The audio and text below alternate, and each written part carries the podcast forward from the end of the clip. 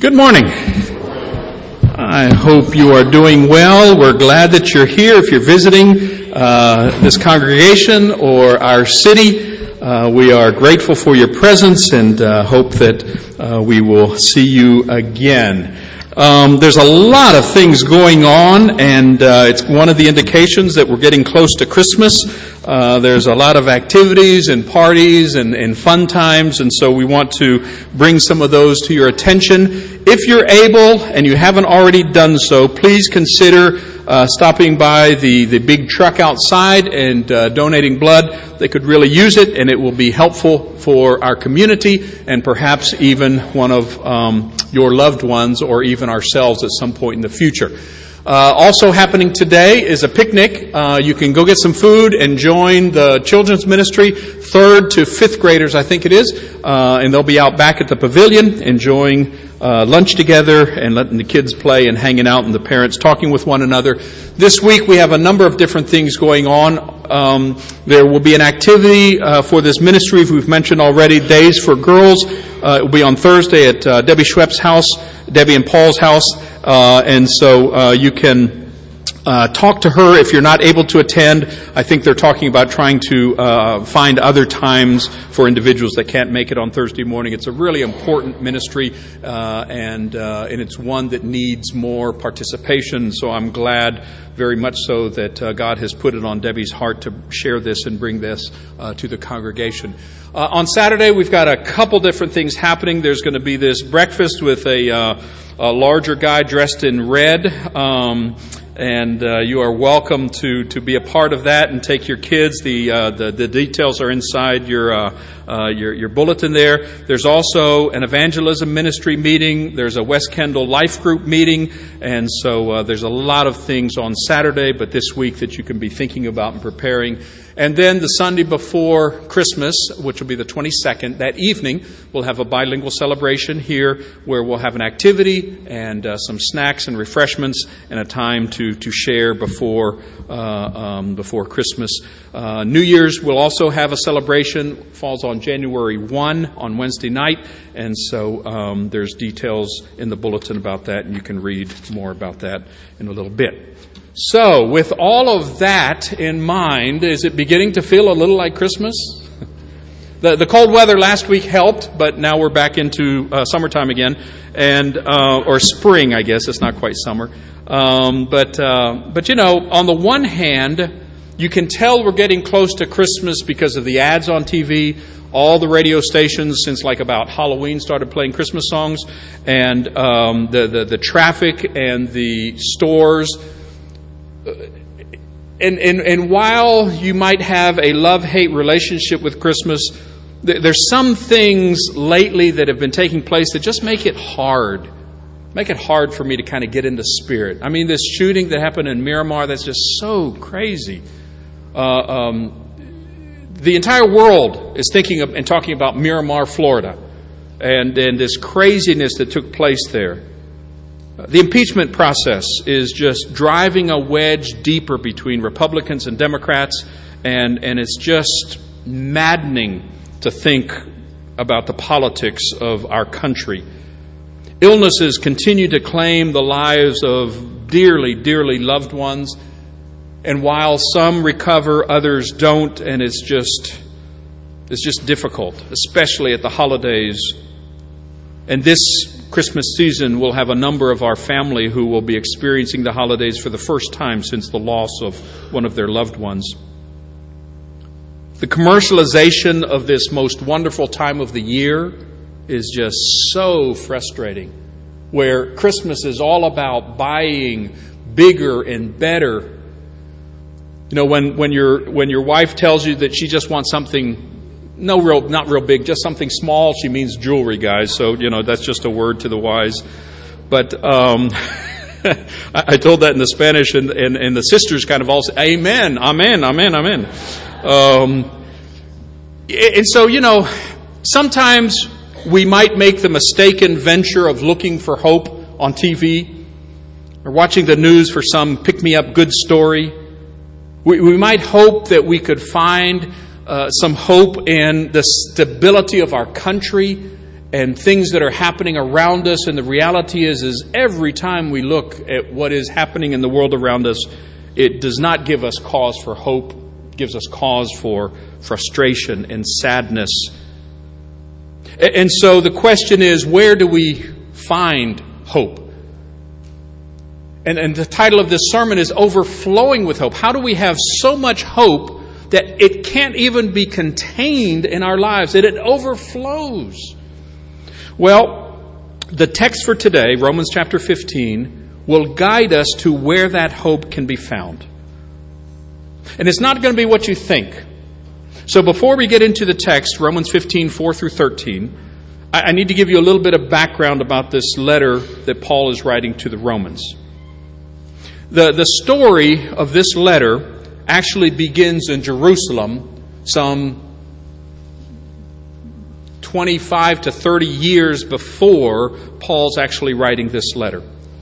On the day of Pentecost, there were some Roman Jews, or Jews who were living in Rome, who were present the day of Pentecost. We assume that some of them made the decision to be baptized and became Christ followers. These would have been, among other Jewish people who came to Jesus, the first Messianic Jews. Jews by ethnicity, by social traditions and customs, who now believed in Jesus as their Messiah. After the festivities were over, then they returned back to their home in Rome. And we would assume they began a church, like people did in the early centuries, uh, in the first century, all over the, the, the Roman Empire. Well, that church would have looked very Jewish much like the churches that we read about the New Testament, especially in the book of Acts. So they would have had Jewish foods at their dinners. They would have respected Jewish customs and traditions. They, for all practical purposes, looked like Jews who worshiped Jesus. Now, in addition to Jewish followers, there were most likely some Gentiles. They were living in Rome who had decided to kind of get close and hang out. But in order to do so in those days, and you remember some of the controversy in the book of Galatians and others, the expectation was well, you kind of have to be a Jew. You have to be like one of us in order to be a part of this church. And that continued for about 20 years until Claudius became the emperor. And then some things happened in the, in, in, the, in the city of Rome that led him to expel all the Jews from the city. The Edict of Claudius, 4950 AD. And so now all the Jews, Christians and not, have had to evacuate the city. And what used to be a Jewish church very quickly became a Gentile church because there were no more Jews. So without the presence of the Jews, then the Gentiles could bring pulled pork. They could have their specific foods and interests and the things that they liked. They stopped worshiping or recognizing Jewish holy days. And then for about five years, they continued growing as a Gentile church. Claudius dies. His successor was a young man named Nero, who, once he became emperor, said, ah, out with all that junk that Claudius did. Jews, come on back. Now the Jews returned to, Jerusalem, uh, to, to Rome. The Christians returned to the Roman church. And now all of a sudden they found it a very, very different church. Try and imagine what it would be like if, by some stroke of weirdness, the decree was all the Latinos have to leave Miami. There wouldn't be many people left in the first place. but the people who would be left were, obviously, all the non Latinos. Sunset would look very, very different. We would not have bilingual services anymore. We probably wouldn't need to have two assemblies. We would look and act very different we might become a monolingual, monocultural church. Everything in English, no translation. And then they come back. They say, Hey, what'd you do to my church? I remember when it used to be. So when the Jewish Christians came back to Rome, they found themselves in a weird place. The church they had started now didn't look like their church anymore. And so there was conflict. What did you guys do to my church? When we left it with you, we left it in good shape, and now you've turned it into a Gentile church. And there was this conflict between the Jews and the Gentiles, and the back and the forth, and the back and the forth. And they fought over what kind of foods you could have at your, at your fellowship meals. They fought about which days you should respect and maintain holy. They fought about the types of sins that Jewish people commit and Gentile people commit. Can oil and water mix? Thank you. he said what we're all thinking. Nah, ain't going to happen. No, you can shake it, but sooner or later it kind of settles out. So, can fanatics of UM and UF and FSU and FIU and UCF and any more letters you want to throw in there, uh, can, can they all worship in the same church? Ideally, our brains say yes. Can immigrants and native born share the same congregation? Can Republicans and Democrats sit together on the same pew and share the same loaf and worship together? Our brains say yes, but sometimes our hearts tell us something a little bit different. How do we live with people who are other, who are different? You know, for the Latinos that have moved from Central and South America, many of them come with long standing rivalries with different countries. If you share a border, then you know, Nicaraguans and Costa Ricans, Argentines and Chileans, Argentines and Uruguayan, Argentines and just about anybody else in the world. There's conflict. And the tendency is, you know what, we're just going to go off here and, and let those people do their thing and let us do ours. And Paul says, that's not what God's church should look like. That's not what should happen. Is there hope for a divided church in Rome? Paul's answer is yes. But it's not going to be based on the government. It's not going to be based on economy. It's not going to be based on any of those things where we typically find Uh, affinity, where we join with people. And, and through the letter, he goes back and forth, talking to the Jews and then to the Gentiles, and to the Jews and to the Gentiles. And we're getting to the conclusion and where he really, the rubber meets the road kind of talk when we get to chapter 15. So as we read this text, I want you to pay attention to where does our hope come from? What does Paul say? Where is our hope? He's going to tell us in very, very clear terms, but unless we're focusing on it, we might miss it. So let's read the text. Romans 15, beginning in verse 4. Such things, talking about relationships of God and the Jewish people, such things were written in the scriptures long ago to teach us. And the scriptures, when, when, whenever scripture talks about scripture, it's referring to the Old Testament. The scriptures give us hope and encouragement as we wait patiently for God's promises to be fulfilled. The Old Testament texts, Paul says, give us hope. In the church, we tend to minimize the Old Testament texts. We tend to put them to one side. We tend to think that, yeah, they're just kind of, you know, God con- condemning and, and taking vengeance on a whole bunch of people. Paul says the scriptures are designed to give us hope and encouragement, and we'll see why in just a second. May God, Paul says, who gives this patience and encouragement, help you and us live in complete harmony with each other as is fitting for followers of Christ Jesus. Then all of you, Jews and Gentiles in Rome, can join together with one voice giving praise and glory to God, the Father of our Lord Jesus Christ. Therefore, and this is the rubber meets the road, accept one another just as Christ has accepted you, so that God will be given glory. Accept one another. Paul began in chapter 14, verse 1, with the same admonition welcome or accept one another.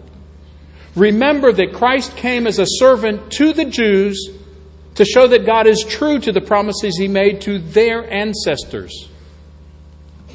He also came so that the Gentiles might give glory to God for his mercies to them. And this is what the psalmist meant when he wrote For this I will praise you among the Gentiles, I will sing praises to your name. And in another place it is written, Rejoice with his people, O you Gentiles. Yet again, praise the Lord, all you Gentiles. Praise him, all you people of the earth. And in another place, Isaiah said, The heir to David's throne will come and he will rule over the Gentiles and they will place their hope on him. I pray that God, the source of hope, will fill you completely with joy and peace because you trust in him. Then you will overflow with a confident hope that through the power, uh, the confident hope through the power the Holy Spirit.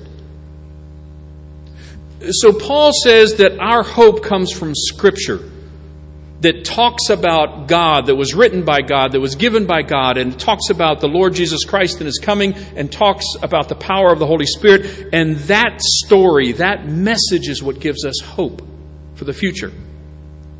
And that message is what we are celebrating at Christmas time the arrival of Jesus to the earth. The scriptures clearly teach that God wants to include Jews and Gentiles in his family. He wants to include us. And the message of Christmas is that God sent his son Jesus to be born as a baby, to live as an adult male, so that after dying, when he was resurrected, he would become the Lord and Savior of all people, Jews, Gentiles, and everybody in between. And the specific message for us is that as God's own people, we should accept one another the same way Jesus has accepted you. How has Jesus accepted you? When you think about God visiting this earth, when you read through the Gospels and you think about how Jesus interacted with people, how has Jesus accepted me? Did, did Jesus say, Well, Jim, before I can talk to you, you need to change all this stuff in your life because, yeah, I can't do that? Did Jesus tell Zacchaeus, Zacchaeus, before I can sit at your table, you know what? You need to uh, uh, get your house in order. You need a clean house, get rid of your sin, and then I'll come and sit with you. When Jesus went to the house of the Pharisee and a woman of uh, questionable background came and began washing his feet with her hair because she was crying so much and, and, the mud was streaking and she tried to wash it with her hair and dry it with her hair. Did, did he say, uh, wait, a point of order. Uh, first, you need to repent, you need to change your life, and then you can come back and see me. Jesus accepted us as we were and as we are. And, and when Jesus says that he came to give us and lead us and guide us to salvation, it starts wherever we find ourselves. And that process of Him accepting us is what the scriptures call justification, just as if I'd never sinned. But then God doesn't leave us there, and He begins the process of sanctification, which means making us holy. And there has to be life changes. There has to be changes in attitudes. There has to be changes in behavior. And how long it takes just depends. But it all starts with God accepting us and us accepting one another. Max Lucado tells a story of a lady that wanted to bring a monkey to live in her house. You know, people do that every now and then. It's kind of strange. It's kind of dangerous, actually. The husband said, let's, talk about this for a second. You, mean the monkey's going to sit at our table? And the wife said, yeah. Hmm. He said, you mean the monkey's going to sit on my couch watching TV with me? She said, yes.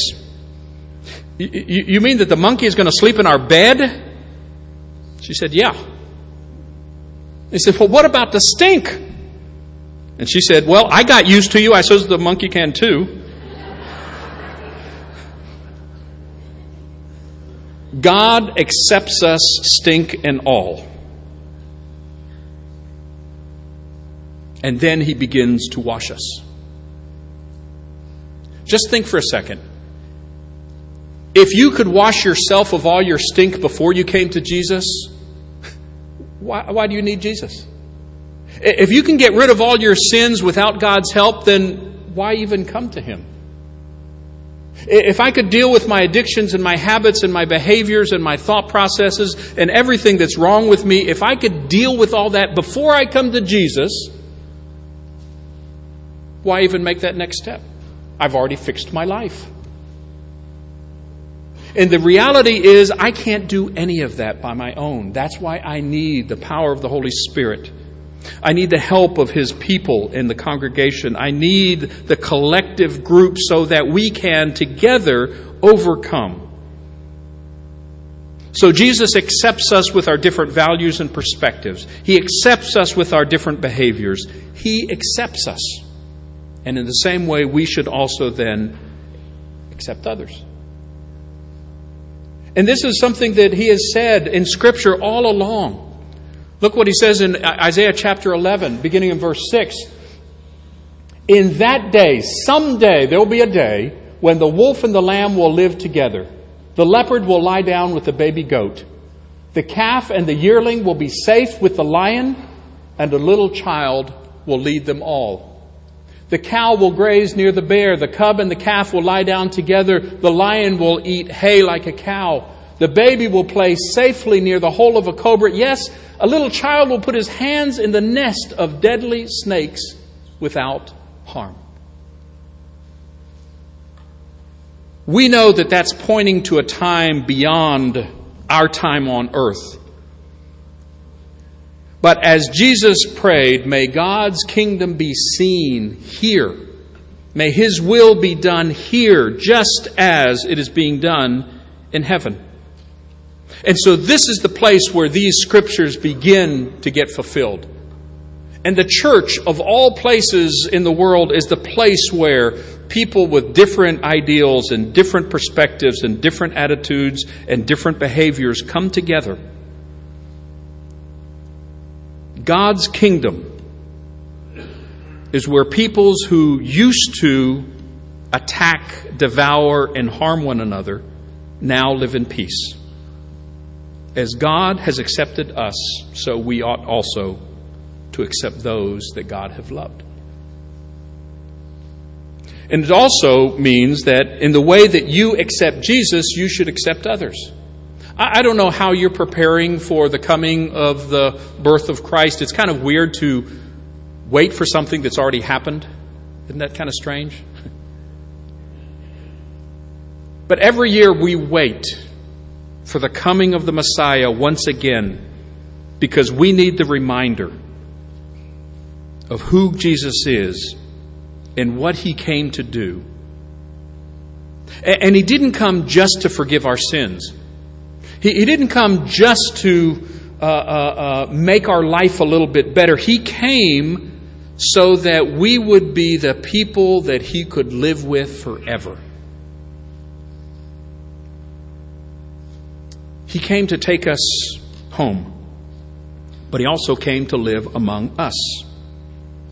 Our hope is not in what Santa Claus might bring on the night of December 24th or the early morning of September 25th. Our, our hope has nothing to do with those kinds of gifts. Our hope is that Jesus again affirms his love, his commitment, and His grace to us. And He tells us one more time, I love you so much, I want to be with you, and I want to stay with you, and I want to live with you. I love you so much that I would give my life to be Emmanuel, God living with us. You know, we talk about going to heaven. And I think that's an accurate description. But, but you know, it's interesting in Revelation it says that the holy city you remember? Comes down. So as we're going to heaven, heaven is coming to us and we meet in the middle. The biblical narrative doesn't end with the cross. It doesn't even end with resurrection. It ends with God and His people being together. And that's the Christmas message. And that's what gives us hope. every year we're reminded yes, I still love you. Yes, I still want to come. Yes, I will be with you. I will be your God, and you will be my people. He loves us so much that He doesn't want us to stay where we are. He accepts us as we are and then asks us to change. He asks us to become different. He asks us to put aside our petty rivalries and differences and become united as one people. And that was the message that Paul gave to the Romans, and that's the message that he would share with us on this December 8th. If there's a way that we can help you in that process, we would love to do so. If you need to be baptized so God can begin this work in you, if you need His help overcoming the sins and the issues you have, this is the place to start. If you have something in your life that you want to share with the brothers, whether it be a sin or a need or a motive of rejoicing, we would love to hear from you as well. So we're going to stand and sing, and if you'd like, you make, make your way down to the front. Thank you.